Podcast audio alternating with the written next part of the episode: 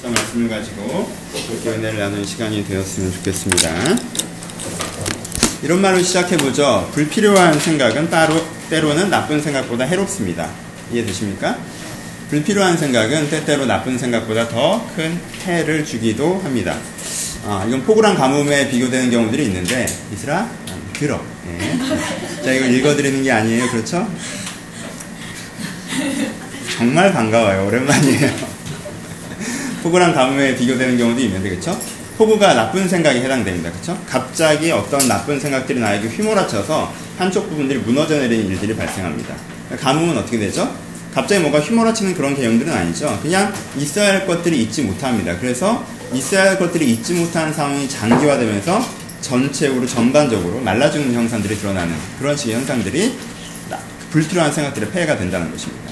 이런 거죠. 나쁜 생각을 하면 어떻게 돼요? 그 나쁜 생각을 한 영역들이 무너져 내립니다. 그렇죠? 잘못된 행동들이 나오게 되죠. 근데 불필요한 생각들을 하면, 불필요한 생각들이 머리에 가득하면 내가 해야 했던 생각 10가지를 못하게 됩니다. 그러면 해야 했던 행동 10가지가 못하게 되는 거죠. 그래서 이 사람은 전반적으로 멈춰지는 상태가 된다는 것입니다. 이게 말라 죽는다고 표현하는 것이죠. 이해되시죠? 어렵게 생각하지 않으셔도 돼요. 예전에 고등학교 고시를 상상해 봅시다. 나쁜 생각하는 애들이 있고요. 쓸데없는 생각하는 애들이 있습니다. 나쁜 생각하는 애들은 뭐하고 있죠? 나쁜 생각하면 어디에선가 무엇인가 사고를 치고 있습니다. 공부도 잘하고 가족관계도 좋은데 여자관계가 엉뚱해요. 그럼 얘는 뭐예요? 이 부분은 괜찮지만 이 부분에서 문제를 일으키고 있죠. 그리고 그 문제가 다른 곳에 안 좋은 영향을 주기도 합니다. 그렇죠? 그 애들은 나쁜 생각을 하는 애들입니다. 그러면은 쓸데없는 생각하는 애들은 어떻습니까? 쓸데없는 생각하는 애들은요, 누구에게도 해를 주지 않습니다. 구석자리에 앉아서, 가만히 앉아서 책을 펴고 앉아 있습니다. 그렇죠? 창밖을 바라보기도 하고요. 그런데 성적은 깜짝 놀라게 나옵니다. 그렇죠? 인간관계는 쟤를 아는 친구들이 없어요. 인간적인 진보는 이루어지지 않습니다. 그냥 걔는 무엇인가 쓸데없는 생각을 하고 거기 계속 앉아있는 거예요. 자기 인생에 뭐가 더 해로울까요? 고등학교 3년 나쁜 짓이라도 해봤던 애와 고등학교 3년 쓸데없는 생각을 하면서 지냈던 아이 가운데 어떤 친구가 인생에 더 큰 피해를 볼 것 같습니까? 여러분, 홍수 피해가 크다고 생각하세요? 가뭄 피해가 크다고 생각하십니까? 가뭄 피해가 훨씬 더 큽니다. 사실은 제대로 나면. 그렇죠? 홍수 피해는요, 다 힘든 것 같지만 무너지는 집은 정해져 있습니다. 안타깝게 표현하지만, 그렇죠? 그리고 무너진 지역들도 정해져 있습니다. 모든 지역이 다 잠긴다고 해서 모든 지역이 쓸려가는 건 아닙니다. 하지만 가뭄은요, 전라도면 전라도, 경상도면 경상도 모든 지역이 초사되기도 합니다. 그것이 쓸데없는 생각의 문제입니다. 그건 생각뿐만 아니라 감정과 의지에서도 마찬가지입니다. 쓸데없는 감정에 빠져있는 사람들이 있습니다. 나쁜 건 아니에요, 그렇죠? 나쁜 감정은 아닌데 불필요한 감정에 너무 깊게 빠져 있습니다. 근데 그것 때문에 내가 지금 진짜 느껴야 하는 감정을 제대로 못 느낀다는 것입니다. 의지에서도 마찬가지입니다. 불필요한 의지에 되게 많이 빠져 있습니다. 내가 하고 싶어요. 이게 되게 원합니다. 근데 이 원함 하나에 너무 집중해 있느라 내가 진짜 원해야 되는 것들을 잊어버리고 그것들을 행하지 않는 경우도 발생한다는 것입니다. 이것이 불필요한 생각, 불필요한 의지, 불필요한 감정의 폐해입니다. 과도함의 폐해죠. 많은 사람들이요, 웬만한 사람들은 거기에 대한 경고장치를 갖고 있습니다. 그렇죠? 내가 나쁜 생각을 하면요, 거기에 내 머리에서 경고등이 들어옵니다. 이런 생각을 하면 안 돼. 이런 독한 생각을 하다니, 이런 나쁜 생각을 하다니, 이런 공격적인 생각을 하다니, 이런 부정적인 생각을 하다니, 경고등이 들어오죠. 하지만요, 웬만큼 성숙한 사람도요, 쓸데없는 생각에서 경고등을 끄기가 굉장히 힘듭니다. 그렇죠? 이 생각이 나쁜 생각은 아니기 때문에 그래요. 해야 하는 생각이기도 하기 때문에 그렇습니다. 근데 이게 수위를 넘어가면 경고등이 들어와야 되는 것인데, 수위를 넘어간다고 해서 그걸 경고등을 클 만한 예민함을 갖기가 어렵다는 것입니다. 나쁜 생각을 경계하는 것보다 그래서 쓸데없는 생각을 경계하는 것이 훨씬 더 어렵습니다. 하지만 여러분들이 여기에 대한 경고등을 갖고 있지 않다면 문제는 한순간에 나타나지 않고 장기적으로 나타납니다. 그렇죠?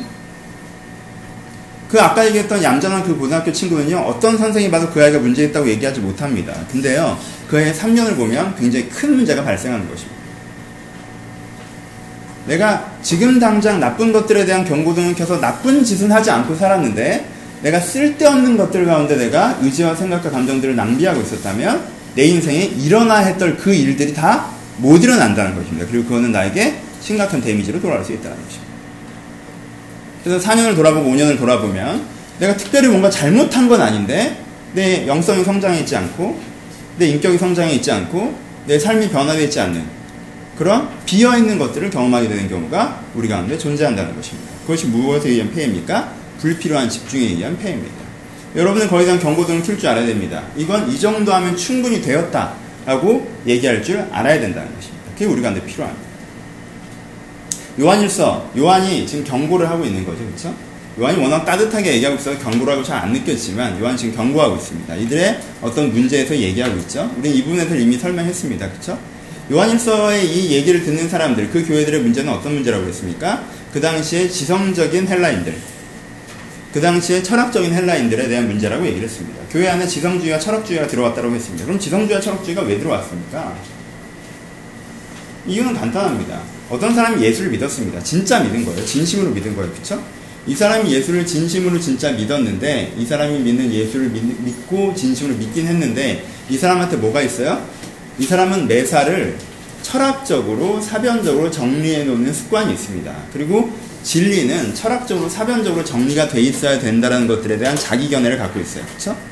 그렇잖아요. 그리스 철학이라는 게 얼마나 발전했습니까? 헬라 문명이라는 게 얼마나 발전했습니까? 로마가 세계를 지배했지만 그 로마는 헬라가 지배했습니다. 그렇죠? 모든 사고방식은 그리스로부터 나갔습니다. 그러니까 그 사고방식의 자신감이라는 건 엄청난 것입니다. 그래서 이 신앙이 진짜 맞아요 라는 게 믿겨졌어요. 진짜 신앙이 맞네라고 된 이 이후에 이 사람은 무슨 관심을 갖게 돼요? 이 신앙을 가치관으로, 이 신앙을 개념으로, 철학으로 잘 정리해놓고 싶은 큰 욕구를 갖게 됩니다. 그 욕구가 잘못된 게 아니에요. 신앙의 철학적인 측면이 없는 것이 아닙니다. 신앙의 개념적인 측면이나 가치관적인 측면이 없는 것이 아니에요. 근데 문제는 뭐냐면 이 사람은 거기에 과도한 관심을 갖게 되면서 마치 그것을 하는 게 신앙의 진보이고 그것이 되었다면 신앙이 잘 되었다고 생각하는 경우에 빠지게 된다는 것입니다. 그것이 요한이 얘기했던 시대의 교회들의 실수입니다.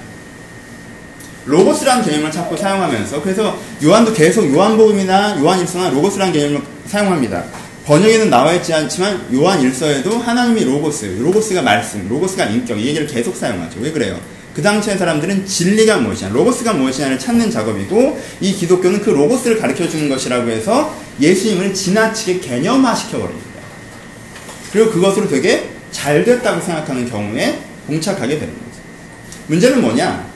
처음 예수는 어떻게 믿었어요? 논리를 설명들어서 믿었습니까? 아니에요. 처음 이 사람들이 다 예수를 믿었던 이유는 요한이 설명하기는 다 네가 예수를 믿어서 하나님을 인격적으로 만나서 예수를 믿는 거예요. 출발은 그렇게 했어요. 근데 출발은 그렇게 했는데 그 출발한 다음에 내 관심이 지성적인 정리에 가 있습니다. 그러니까 그 지성적인 정리 과정에 되게 몰입되어져 있는 거예요. 그리고 그것을 해내는 것들에 되게 집중되어져 있습니다. 그것이 신앙생활이라고 합니다. 그리고 그것이 잘 되니까 내 신앙이 되게 잘 됐다라고 생각하는 경우가 발생한다는 거죠. 뭐 확 동감은 안 되시죠? 왜냐하면 요즘 시대는 지성주의 시대는 아니기 때문에 그래요. 그럼 현대인들은 어디에 대한 몰입이 강할까요? 현대인들은 글쎄요, 여러 가지 경우에 따라, 다원주의적인 시대니까 경우에 따라 다르긴 하지만요, 환경에 대한 몰입이 강한 편입니다.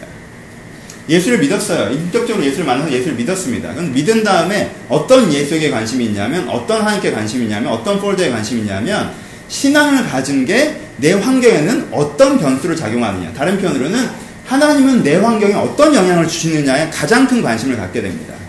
또 나는 언제 결혼하게 될까? 나는 언제 취업하게 될까? 나는 언제 무슨 일을 하게 될까? 나는 어떻게 살아갈까? 이 문제는 어떻게 해결될까? 저 문제는 어떻게 해야 될까? 이 문제에 대한 하나님의 뜻은 무엇일까? 저 환경에 대한 하나님의 계획은 무엇일까? 로 접근합니다. 그래서 계속 신앙적인 생각을 하고 있다고 느끼고 신앙적인 정도를 하고 있다고 느끼지만 이 사람은 몰입은 어떻게 가 있어요? 내 환경이라는 몰입에 가 있습니다. 마음의 신앙이보다 환경의 신앙이 된다는 것입니다. 그러니까 그런 몰입 속에서 하나님을 찾고 하나님을 만나고 하나님을 사모하면 이 사람은 결국 어떻게 됩니까? 내 환경이고 내 신앙인 것처럼, 환경이 하나님인 것처럼 된다는 것입니다. 이 당시 사람들이 생각이고 신앙인 것처럼 된 것처럼 말입니다. 근데 요한은 반복해서 뭐라고 얘기하는 거죠? 신앙은 생각도 아니고 환경도 아니고 마음이라고 얘기하는 것입니다. 그렇죠? 환경에 대해서 어떤 사람들은 되게 비전적입니다. 젊은 사람들이 더 그렇죠. 그래서 내가 신앙을 받으면 그걸 되게 비전적으로 적용하는 것에 더 많은 관심이 가 있습니다. 내가 뭘 이루어내야 될까?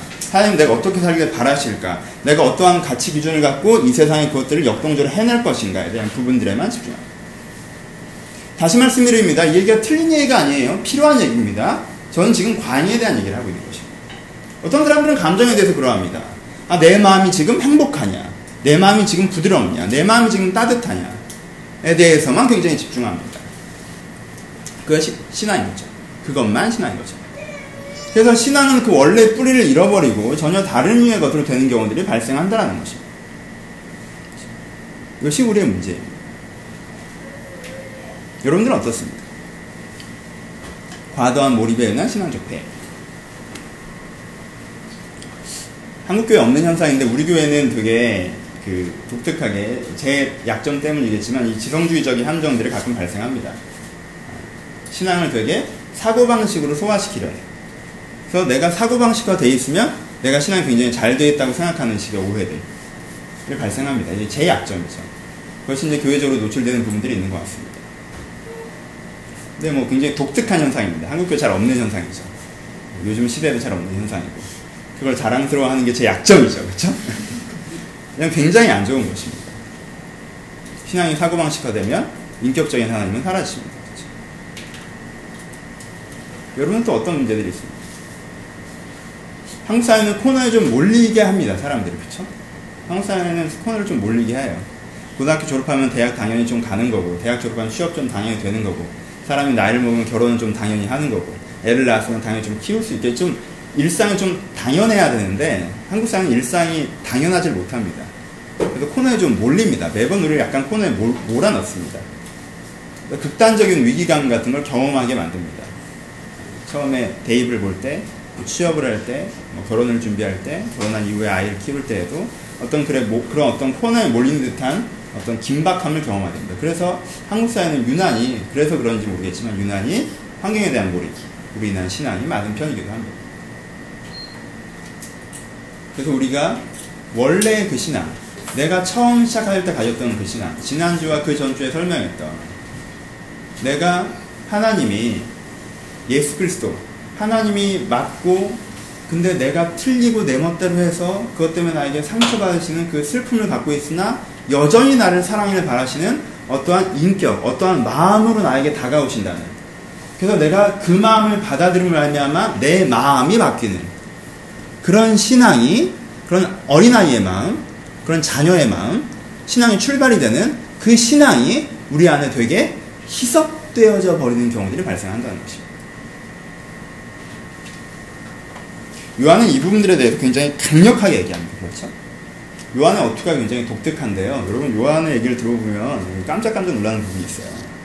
요한은 되게 부드럽게 얘기합니다. 너희들은 어떻다, 저떻다, 이렇게 되게 부드럽게 얘기하기 때문에 우리가 요한이 이 부분을 얼마나 강력한 얘기하는지 참 마음에 안 와닿을 수 있는데요. 요한이 여기서 굉장히 무서운 단어를 꺼내들기 시작합니다. 이런 신앙의 희석에 빠져있는 사람들에게, 그렇죠? 무슨 세속으로 돌아간 것도 아니고, 교회를 배반한 것도 아니고, 내가 신앙을 그만두겠다고 얘기한 것도 아니고, 이상한 교리들을 끌어오는 것도 아닌데, 이런 그냥 희석의 문제에 있는 사람에게 요한이 무슨 단어를 갖고 오기 시작해요? 적그리스도라는 단어를 갖고 옵니다. 지금 깜짝 놀란 단어입니다. 사실 되게 무지막지한 단어 아닙니까? 이 사람들이 예수를 부인했나요? 아니죠. 이 사람이 자기 교리를 부정했습니까? 그렇지 않습니다. 특별하고 치명적인 어떤 범죄를 저질렀나요? 그렇지 않아요. 이 사람들은 지성주의의 뭐예요? 그런 희석 과정 속에 있었던 사람들이에요. 그러니까 나름대로 하나님에 대해서, 로고스에서, 신앙에 대해서, 가치에 대해서 계속 얘기하고 있는 사람들입니다. 근데 요한이 거기서 갑자기 되게 그냥 해맑게 웃으면서 하나를 꺼내는데 적그리스도라는 단어를 꺼내는 거 아닙니까? 적그리스도라는 단어 얼마나 무서운 단어입니까? 그리스도의 대적자, 넌 하나님의 반대편에 서 있다라는 뜻입니다. 그렇죠? 그리고 신약성경은 적그리스도라는 개념에 대해서 여러 번 사용하고 있는데, 적그리스도는 뭐예요? 말세에 나타나는 사단의 세력을 지휘하는, 그리스도의 반대편에 선 어떠한 악한 세력의 주도자를 표현하는 것이 적그리스도에 대한 개념입니다. 그건 굉장히 무시무시한 개념이죠. 요한은 되게 따뜻한 미소를 머금으면서 너 그렇게 하는 건 적그리스도 같은 거야 라고 얘기하고 있습니다. 요한은 이 문제가 얼마나 심각한 문제인지 이 단어 하나로 우리가 완전히 다가옵니다. 요한이 왜 이게 그렇게 심각한 문제라고 얘기하죠? 좀 다른 얘기인지도 모르겠지만 우리는 이것을 되게 교리적으로 받아들이는 부분들이 많이 있습니다. 예수를 그리스도로 인정하지 않으면 이단이다. 이게 복음주의적 교회들의 가장 공통적인 기준 아닙니까? 그거 맞는 기준입니다. 그러니까 뭐 어떤 우리가 얘기하는 뭐 통일교라든가, 뭐 본인이 예수님이시라고 하면 뭐 공천동이 아닌 하나님의 교회라든가, 예수님 어머니가 공천동에 사신다고 하면 뭐 이런 교회들을 보고 우리는 이단, 적그리스도라고 표현들을 합니다. 그렇죠? 교조적으로 교리적으로 얘기하는 부분들이 있습니다. 근데 지금 요한의 흐름에서는요, 요한은 그보다 훨씬 더 좁게 얘기합니다. 그렇죠? 단지 그런 식의 교리를 주창하지 않는 것이라는 교리적인 포기를 얘기하는 것이 아니라 내면에서 이런 그리스도적인 믿음이 사라져버리는 것 자체에 대해서 얘기하고 있다는 것입니다. 조금 더 텍스트를 보시면 이런 식으로 나오죠. 아들을 믿지 않은 자는 아버지를 믿지 않는 것이다. 아들이 없으면 아버지도 없다라고 얘기하고요. 그리스도를 믿지 않는 그가 저 그리스도라고 표현을 합니다. 그리스도를 믿지 않는다는 게 뭡니까? 지난주 설교를 다시 한번 생각해보죠. 아까 방금도 얘기했던 그리스도, 하나님이 나에게 대해서 맞으신 하나님이 나를 사랑하셔서 내가 틀림으로 인한 그를 상처 준 것에 대한 그 아픔을 스스로 지시면서까지 나에게 찾아오고 계시다라는 그 하나님의 인격, 하나님의 사랑에 대한 믿음, 그 믿음을 통한 자기 변화를 포기하면, 이게 사라지면, 이거에 신경 쓰지 않으면, 이게 없어지면 이건 뭐예요? 그리스도의 반대편에 가 있는 것이라고 얘기하는 것입니다. 그러니까 요한은 이 사람들한테 따뜻하게 얘기하고 있지만, 너희가 계속 그렇게 한다면, 계속 지성주의 함정에 머물러서 원래 너희들이 추구했던 것이 무엇인지 잊어버리고 있다면 너희들이 빠진 함정이 너에게 굉장히 치명적일 수 있다는 것들을 얘기하는 거예요. 하나님과 전혀 상관없는 것이 될 수 있다고 얘기합니다.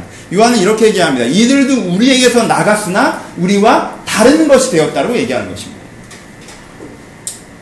그래서 이것은 단지 교회 밖에 있는 이단들에 대한 것만 이야기하는 것들이 아니라 그것들을 빗대어서 우리 안에 나오는 이단, 처음은 같은데 끝이 달라지는, 그렇죠? 그것이 이단의 정의인데, 하나님으로 똑같이 출발했으나 내 끝이 달라지고 있는 것들에 대한, 스스로에 대한 긴장감을 가져야 된다라고 우리가 오늘 이야기하고 있는 것입니다. 참 제가 개인적으로는, 완전 다른 얘기지만 개인적으로는 되게 어려워하는 화법이에요. 저는 바울처럼 이렇게 A는 B고 B는 C니까 A는 C다라고 얘기하는 걸 좋아해요. 요한은 되게, 니네 하나님이 사랑하자, 하나님이 사랑하잖아, 니네. 근데 그런 식으로 하는 건 저 그리스도인 건 알지? 이런 식이 되게 좀 부담스러워. 근데 요한 정도 되는 사람이 삶으로 보여내고 있고 인격으로 표현하고 있는 사람들이 그런 얘기를 한다는 거.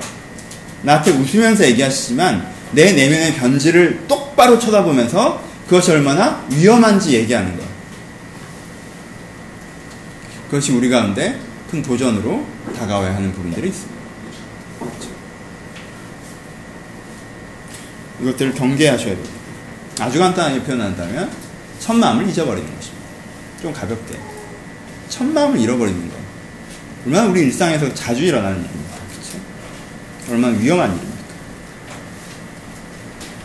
두 분 이번 주에 결혼하시는데 이번 주, 다음 주, 그 다음 주 이때 가지고 있는 그 마음을 잘 기억하셔야 돼요. 그렇죠? 이게 첫 마음이겠죠. 10년 뒤에 어떤 되게 열받는 일이 있으실 때라도 내가 그런 마음으로 결혼했다는 걸 기억하셔야 됩니다. 그렇죠? 준영아, 이 포인트에서 네가 웃으면 너는 지금 오늘 저녁을 스스로 불편하게 하는 거야. 그렇죠? 준영이 그 첫 마음으로 살고 있죠. 그렇죠? 한 번도 그 마음이 변한 적이 없잖아요. 그렇죠? 아니, 10년이라서 목사님 얘기 20년 알고. 아, 지금 그걸 나한테 던지는 거야?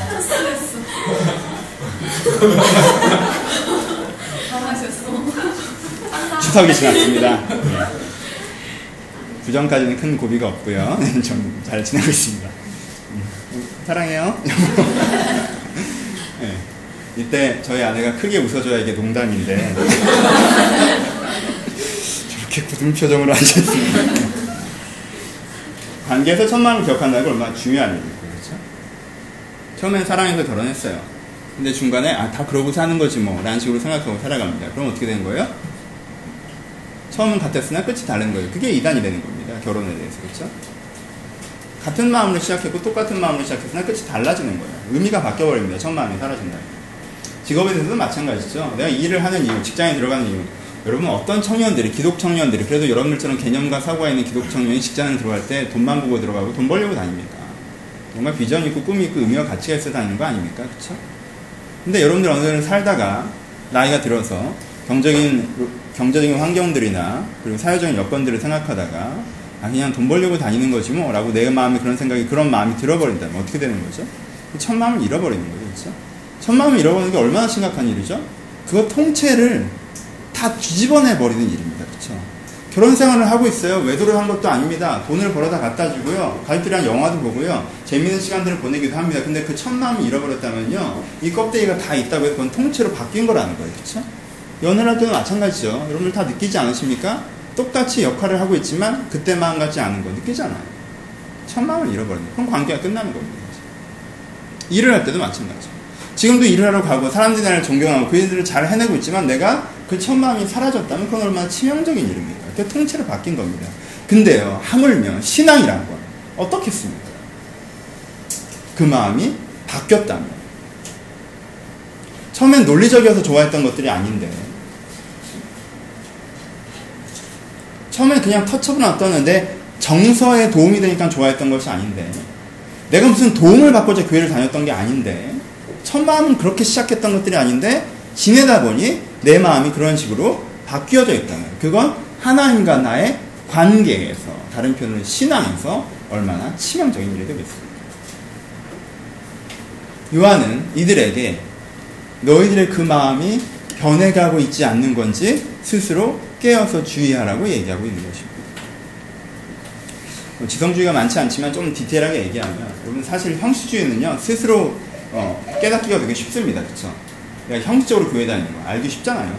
그쵸? 교회 와서 내가 예전에 되게 들뜬 마음으로 왔는데 그냥 대충 다니고 가서 앉아있고 뭐 들리지도 않고 근데 그냥 내가 다녀요. 그럼 내가 형식적이라는 게 느껴지죠. 내 마음이 첫 마음이 아니게 느껴지기가 쉽습니다. 그렇죠? 요거보다 세속주의는 조금 더 어렵습니다. 왜요?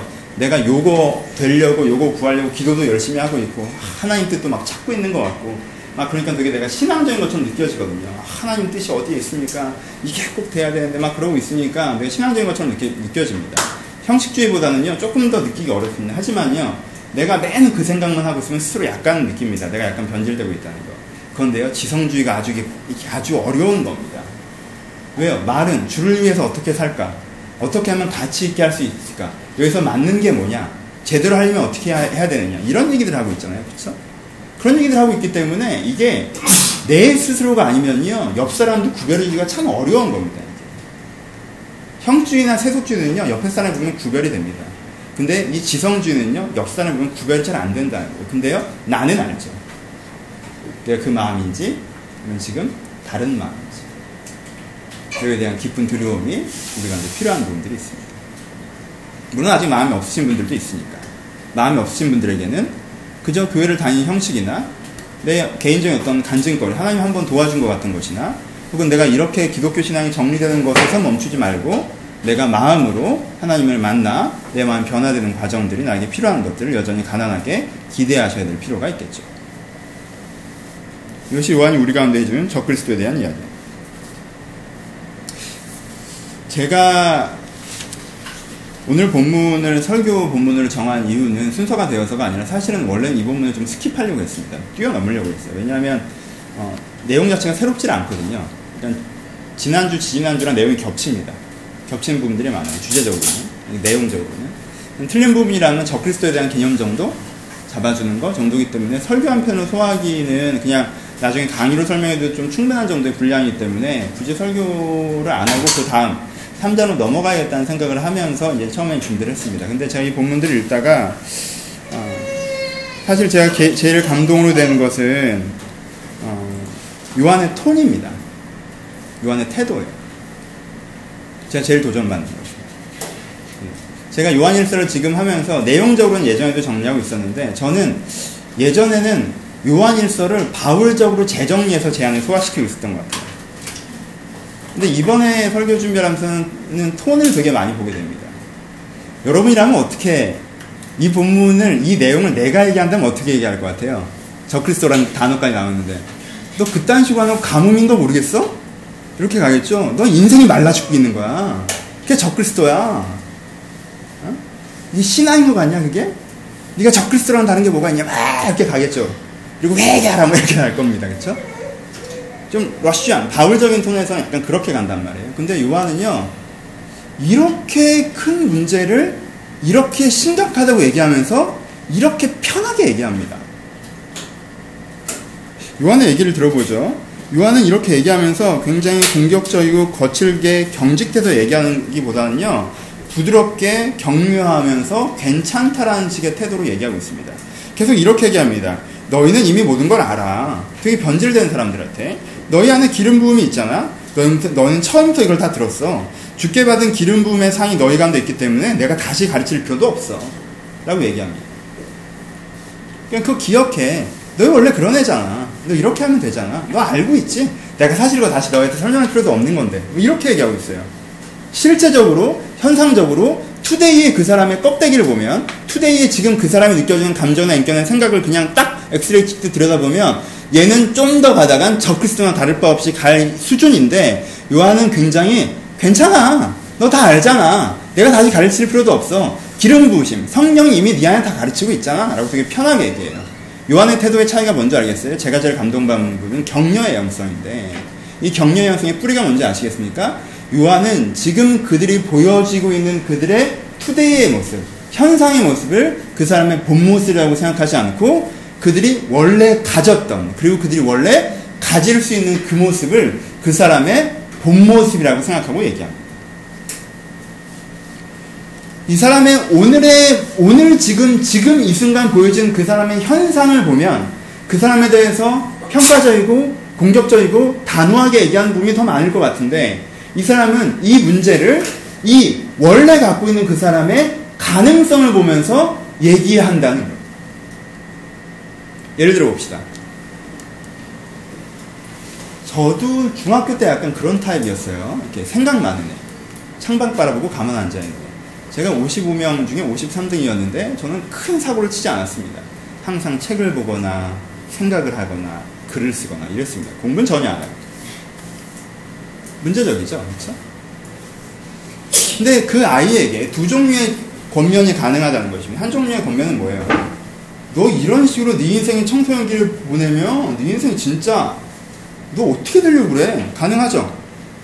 6년 동안 멍 때리고 보내보십시오. 그 인생이 어떻게 되겠습니까? 너 네 인생 진짜 치명적인 일이 되는 거야, 이게. 너 가만히 창밖 바라보고 앉아있으니까 아무 일도 안 벌어지고 있고 나쁜 짓이 아닌 것 같아? 이것 때문에 네 인생이 망쳐질 수 있어. 정신을 차려. 깨어. 직면해. 생각해. 엉뚱한 생각, 쓸데없는 생각 좀 그만하고. 라고 애를 몰아붙일 수도 있어요. 근데 또 하나. 내가 너를 어릴 때부터 봤는데 너는 되게 이런 부분에 재능이 있는 애야. 너 이런 식의 정서이 내고 이런 식의 생각이 있어서 이런 걸 할 수 있는 애야. 내가 초등학교 때 네 그림을 봤는데 넌 진짜 그림에 자질이 있어. 초등학교 때 내가 네가 말을 하는 거 봤는데 넌 생각에 흐름이 잡혀있더라고. 넌 그런 것들을 되게 잘 해낼 수 있을 것 같아. 넌 그런 애야. 그걸 이미 네 안에 다 갖고 있어. 그리고 네가 그걸 알아. 그리고 네가 이미 그것들을 표현한 적도 있고. 근데 요즘에 그걸 너무 오래 쉬고 있는 것 같진 않니? 너무 오래 쉬면 너한테 문제 될 수 있는 건 알지? 그러니까 그만 쉬고 그걸 다시 한번 시작해봐. 이게 톤의 차이. 요한의 톤이고 격려의 영성. 요한은 그들에게 너희들은 되게 지금 함정에 빠졌다. 너희들은 지금 감옥에 갇혀있다. 너희들은 지금 오랏줄에 묶여있다. 이런 식으로 얘기하지 않는다는 거예요. 톤이. 우리는 자주 그렇게 생각합니다.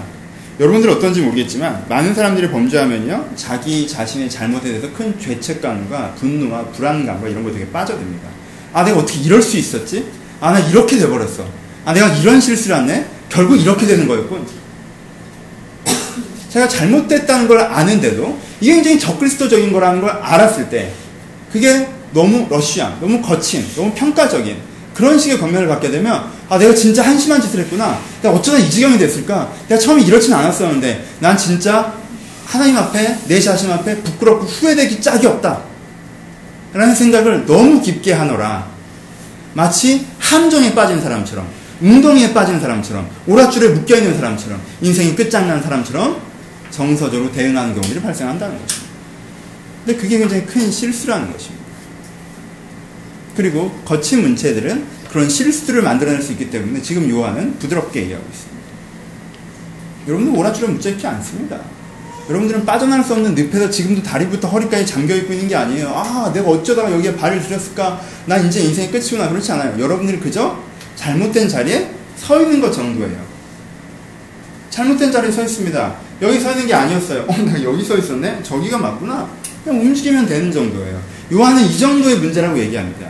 마치 극장에서 F15인데 G15인 줄 알고 내가 잘못된 자리에 앉아있다가 누군가 찾아와서 이 자리 제 자리인데 하고 다시 한번 봤더니 내 자리는 저 자리였네? 라고 죄송합니다 라고 일어나서 그 자리로 옮겨 앉으면 되는 것처럼, 그렇죠? 그런 자연스러움이 우리 가운데 필요하다는 것입니다. 근데 내가 마치 이 자리에 앉은 것이 이 영화를 보는데 너무 비매너적이고 바보스러운 일이고 가치없고 함부로 한 행동이어서 이 영화관을 박차고 나가야 되는 것처럼 그렇게 생각할 이유가 없다라는 것입니다. 자연스러움. 원래의 나는 하나님의 사람이라는, 내가 원래 하나님께 지명받아 부름받은 사람이라는, 그것이 내 정체성의 근간, 그 내 자리에 대한 믿음, 그것이 나에게 필요합니다. 그럴 때 내가 나에게 격려의 영성을 가질 수가 있습니다. 격려의 영성에서 생각하시면 여러분들이 생각하는 것들은 누군가 나를 격려해 주기를 생각하실 수도 있습니다. 목사님이 이제는 앞으로 이제는 독하게 안 하고 되게 따뜻하게 하겠구나. 격려의 영성으로 목사님이 거듭나겠구나. 여러분, 바울이 잘못 산 건 아닙니다. 그렇죠? 저한테 요한을 말하지 마시고. 근데 제가 원하는 건 그것입니다. 여러분들 스스로에게 격려의 영성을 가지십시오. 여러분들을 몰아붙이시고 러시하시고 책망하고 그러지 마시고 여러분들 스스로에게 격려의 영성을 가지십시오. 왜요? 하나님이 여러분들을 격려하고 계십니다.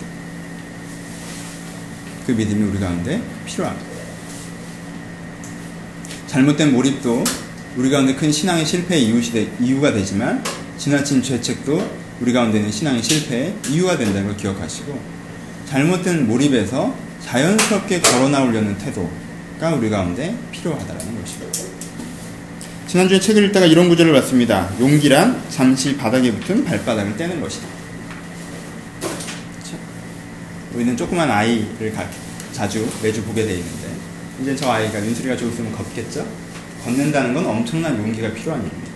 걷는다는 건 세 가지 믿음이 필요합니다. 뭐죠? 내가 이 한 발을 떼도 쓰러지지 않을 거에 대한 믿음입니다. 그렇죠? 그리고 내가 이 발을 앞으로 대디면 이 발이 다시 바닥에 닿을 거라는 것에 대한 믿음입니다. 그렇죠? 그리고 이렇게 발이 바닥에 닿으면 내가 앞으로 나아갈 수 있을 것이라는 것에 대한 믿음입니다. 이 세 가지 믿음이 용기를 내게 합니다. 어제 윤수린의 집에 가서 성경 공부를 했었는데 식탁에 예수님 그림이 그려져 있습니다. 윤수린은 아직 평면과 입체를 구별하지 못합니다. 예수님 그림을 만지고 싶습니다. 그러니까 예수님을 만지고 싶은 거죠.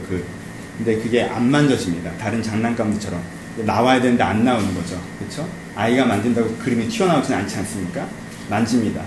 안 만져집니다. 화를 냅니다. 나중에 짜증이 나죠. 왜? 이게 왜 안 되냐는, 왜 안 나오냐는 거죠. 이렇게. 평면과 입체를 아직 구별하지 못합니다.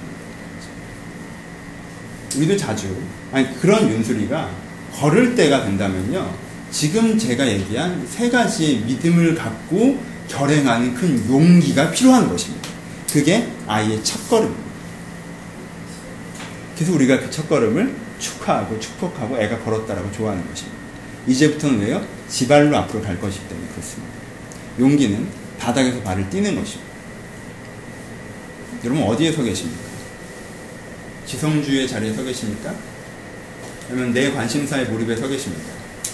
이런 감정적인 자리에 서 계십니까? 내가 서 있는 자리가 거기에 있으십니까? 그게 잘못된 자리라는 걸 아셨습니까? 얼마나 아름다운 일입니까? 내가 서 있는 자리를 알고 그 자리가 잘못된 걸 아는 것은, 그렇죠?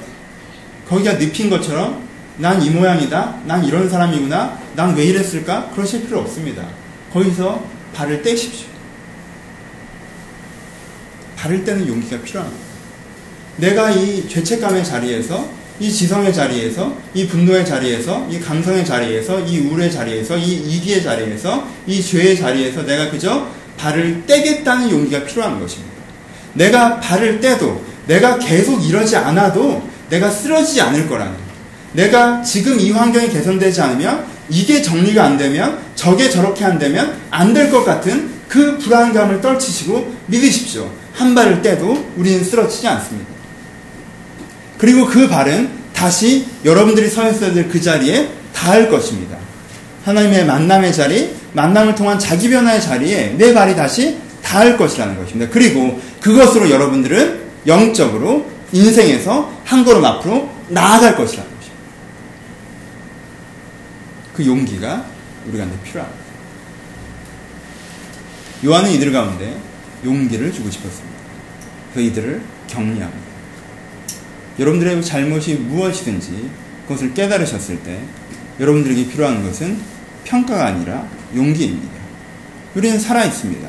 살아있는 어떤 것도 최종 평가를 받지 않습니다. 우리가 죽었을 때야 인생 전체를 재평가받는 것입니다. 아직 살아있다면 내 인생은 끝난 것이 아닙니다. 내 인생을 재평가해서는 안 됩니다. 오늘의 기회가 여전히 나에겐 남아있습니다.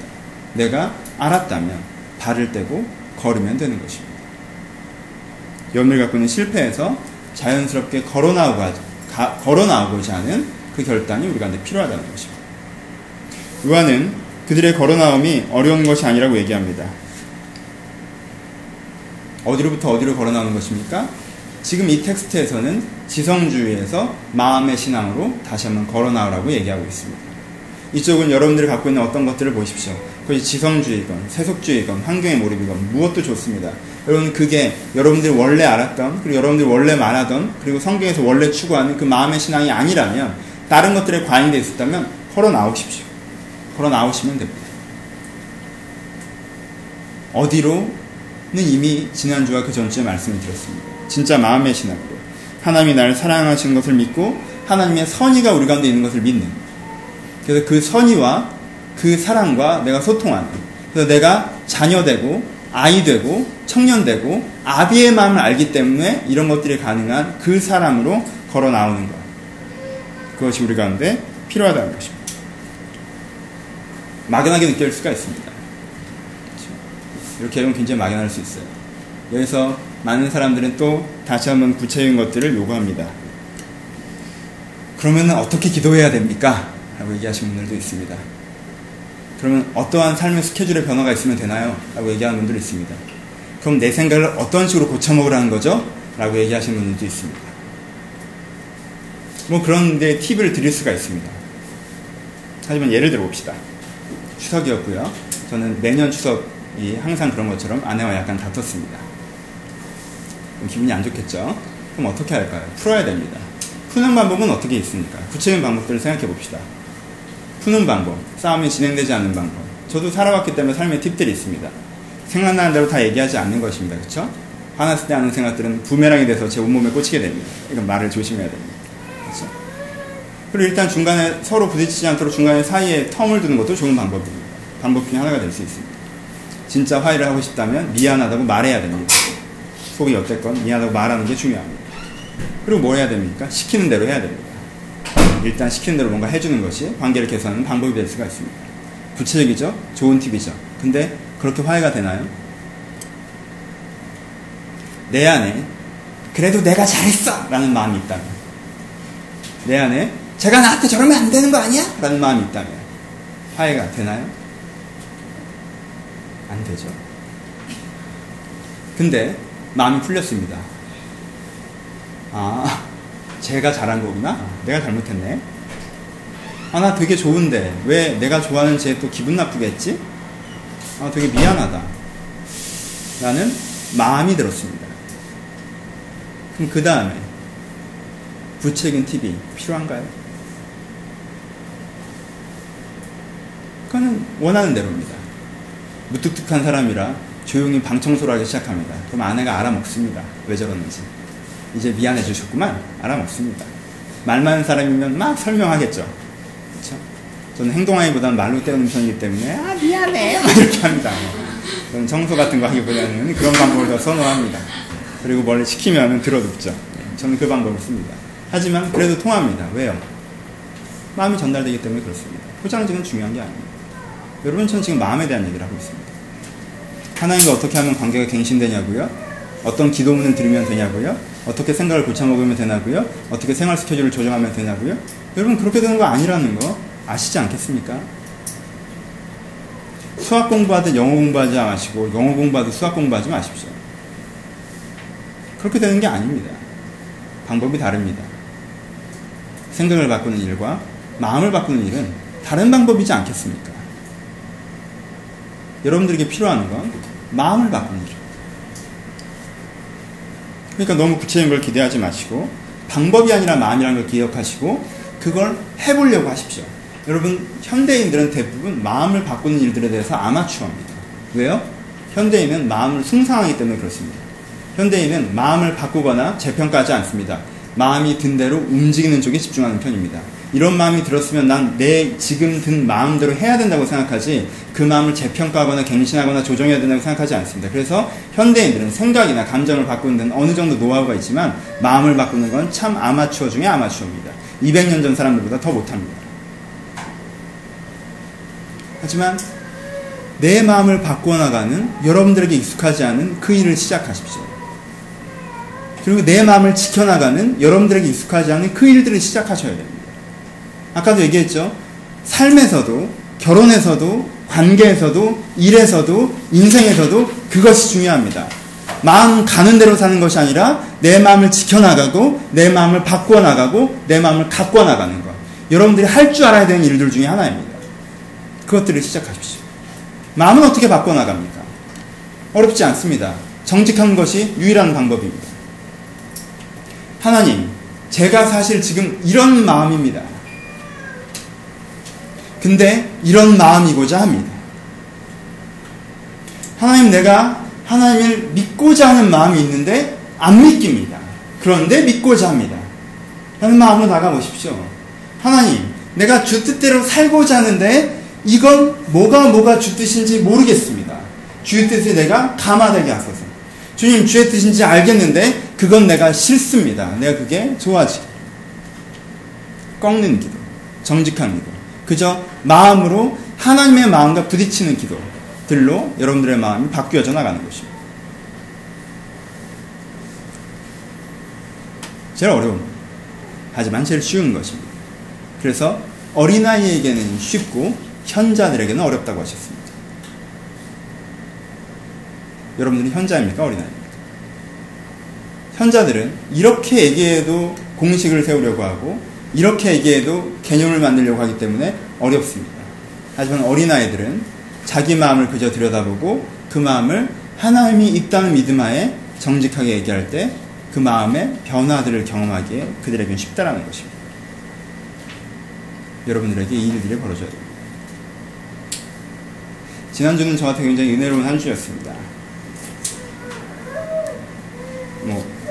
원래 이런 교재를 만들 계획은 한 달 전부터 있었는데 제가 게을러서 계속 못하다가 이번 주에 신나서 했습니다.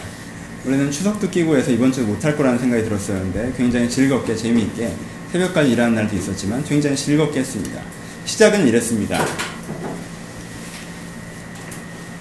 아내랑 싸우면 목사로서 굉장히 쪽팔립니다. 제 방에 혼자 누워서 부끄러웠습니다. 하나님 앞에, 제 자신 앞에. 계속 기도했습니다. 보통은 저는 양반다리를 하고 기도합니다. 누워서 기도하거나 의자에 앉아서 기도합니다. 저는 그런 것들을 좋아합니다. 근데 저는요, 진짜 죄송하면 무릎을 꿇습니다. 그리고요, 납작 엎드립니다. 진짜 하나님이 앞에 계시다는 믿음을 가지고 전 제 무릎을 완전히 꿇고 허리들을 완전히 꿇이고 머리를 땅에 쳐박고 이렇게 얘기합니다. 죄송합니다. 잘못했습니다. 저도 이러고 싶지 않은데 제가 자꾸 이렇게 됩니다. 저에게 하나님께 원하신 그 마음을 주셨으면 좋겠습니다. 하고 꺾고 기도합니다. 기도의 시간은 길지 않습니다. 길게 하는 게 중요한 게 아닙니다. 하나님은 진심을 보십니다. 내가 오랜만에 확 꺾었습니다. 왜요? 내 한계를 보니까, 내 잘못을 보니까. 내가 웬만큼 잘한다고 생각하고 괜찮다고 생각할 때 굉장히 엘레강스하게, 하나님 잘 지내시죠? 저도 잘 사는 거 아시죠? 이런 식의 대화가 아니라 그건 주 뜻대로, 저도 어느 정도 교집합이 있으니까 하는데 요건 아직 좀 제가 천천히 고쳐나갈 거니까 좀 기다리시고요. 이런 게 아니라 확 꺾었더니 아침이 달라졌어요. 저녁이 달라졌고 또 다음날 아침이 달라졌어요. 그리고 나서 굉장히 죄송했습니다. 아, 나 요즘에 교만했구나. 하나님이 부어주신 마음 없이도 웬만하다고 생각했구나. 그래서 내가 요즘에 약간 피곤하기 때문에 그 즐거움이 이번 주에 저를 굉장히 행복하게 했습니다. 그래서 이번 주 설교가 이렇게 비논리적으로 빠진 것입니다. 마음 쪽으로 확 갔죠. 아, 마음이다! 완전 꽂힌 거죠. 마음이 바뀌어야지. 머리 바꿔봐야. 말씀을 마치겠습니다. 어떤 마음이십니까? 신앙생활 몇 년 해오신 분들에게 묻습니다. 여러분 신앙생활 어떻게 시작하셨습니까? 여러분들 시작점에 아시죠? 어떤 마음이셨습니까? 하나님께 어떤 마음이셨습니까? 신앙을 진짜 가지신 분들은 그걸 기억나실 거예요. 내가 하나님을 믿었을 때 하나님의 마음이 어떻다고 내게 믿겨지고 인식되고 그리고 그 앞에서 내 마음이 변해가는 걸 보셨을 거예요. 내가 아무리 생각을 고쳐먹으려고 해도 안 됐던 그 마음이 하나님의 마음이 내 안에 오셨을 때 변하는 것들에 대한 기억이 있으실 것입니다. 근데 그것들을 함부로 여기셨습니까? 잊어버리셨습니까? 여러분 그 마음을 기억하십시오. 그 마음을 회복하십시오. 그 마음을 찾으려고 하십시오. 첫 마음을 가져야 되는 것이죠. 그것이 우리가 한데 중요합니다. 여러분 사람이 가장 비인격적으로 대하는 대상이 누군지 아십니까? 하나님입니다. 사람들은 하나님을 참 비인격적으로 대합니다. 어제 너무 좋다고 하고 오늘 신경도 쓰지 않습니다.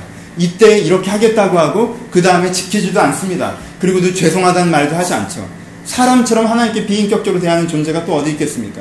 아니 사람이 다른 사람에게 그런다면 그 관계가 다 깨지고 아작날 것입니다. 부모에게도 그렇게 하면 큰일 납니다. 자녀에게도 그렇게 하면 큰일 나고 여러분들 아무리 사랑해주는 사람에게라도 그런 식으로 인격적으로 대한다면 그 관계가 남아나지는 않을 것입니다. 근데 우리는 유난히 하나님께는 그렇게 대합니다. 왜 그런지 아십니까? 하나님이 편해서 그렇고요. 그것보다 심하게는 하나님이 인격적으로 잘 인식하지 못해서 그렇습니다. 마음이라고 생각하지 않아서 그렇습니다. 하나님 마음 상하십니다. 그 마음으로 회복하십시오. 여러분들이 그 마음으로 시작했으나 여러분들이 하나님을 인격적으로 함부로 대하고 인격적인 일관성을 갖지 못하고 그래서 하나님과의 갈등 가운데 상처 가운데 마음과 마음이 아니라 무슨 가치의 동의자처럼 되셨다면 여러분 그 마음 회복하시는 것들이 필요합니다. 아직 이것이 뭔지 모르시는 분들 계십니까? 여러분 이겁니다. 여기까지 가셔야 됩니다. 이게 신앙입니다. 기독교는 가치관이 아닙니다. 기독교는 문화가 아닙니다. 기독교는 마음의 변화입니다. 내가 막연하게 그랬던 적이 있는 것 같기도 하고 그런 것 같기도 한데 지성이나 감성이나 다른 어떤 것들에 너무 물타기가 돼 있어서 내가 너무 희석되어 있어서 마음의 신앙이 나에게 너무 흐릿하시다면 여러분 이것에 집중하십시오. 여러분들의 마음을 변화시키시는 그 하나님을 여러분들이 경험하셨으면 좋겠습니다. 진짜 말씀을 마치겠습니다. 생각이 많은 세상에 사십니다. 그쵸? 생각할 게 얼마나 많습니까? 근데 정말 그런가요? 정말 그 생각들을 다 하고 사셔야 됩니까? 내가 하고 있는 생각들의 상당 부분은 안 해도 되는 생각은 아닐까요? 혹은 내 생각이 그만하면 됐는데 계속 그 생각만 하고 계시는 않은가요? 그래서 여러분들이 하나님에 대해서 여러분들 자신에 대해서 내가 어떻게 살아갈지에 대해서 진짜 해야 되는 생각들은 놓쳐지고 있지는 않습니다. 너무 많은 감정, 너무 많은 의지, 너무 많은 신앙적인 개인적 관심에 빠져 있지는 않으십니까?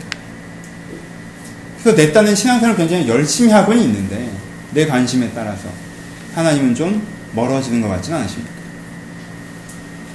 그것들이 잘못된 것도 아니고 틀린 것도 아닙니다. 하지만 과도하면 무엇이든 나쁜 것이 됩니다. 우리가 근데 내 인생의 중심된 어떤 과도함들을 내려놓고 내가 이 하나님에 대한 마음들을 지켜내려고 다시 한번 결정하고 내 마음 가운데 할 마음을 다시 한번 초대할 때 여러분 안에 있는 이미 있는 그 기름 부음, 다른 말로 성령이 여러분들의 내면과 여러분들의 정서와 여러분들의 인격들을 좀 만져나가시고 그것을 말미암아 여러분들이 힘들게 느꼈던 어떤 것들을 훨씬 더 여유있게 지혜롭게 넉넉히 해내는 것들을 여러분들이 만나실 수가 있으실 것입니다. 마음의 변화, 중심의 기억, 첫 마음의 추구가 오늘 이 예배를 통해서 다시 한번 시작되는 마음이 중요하다는 개념을 갖고 돌아가지 마시고 이런 지금 여러분들의 바로 눈앞에 있는 그 인격을 향해서 다시 한번 관계 회복의 손을 내미는 그런 기도의 시간이었으면 좋겠습니다. 같이 기도하시겠습니다.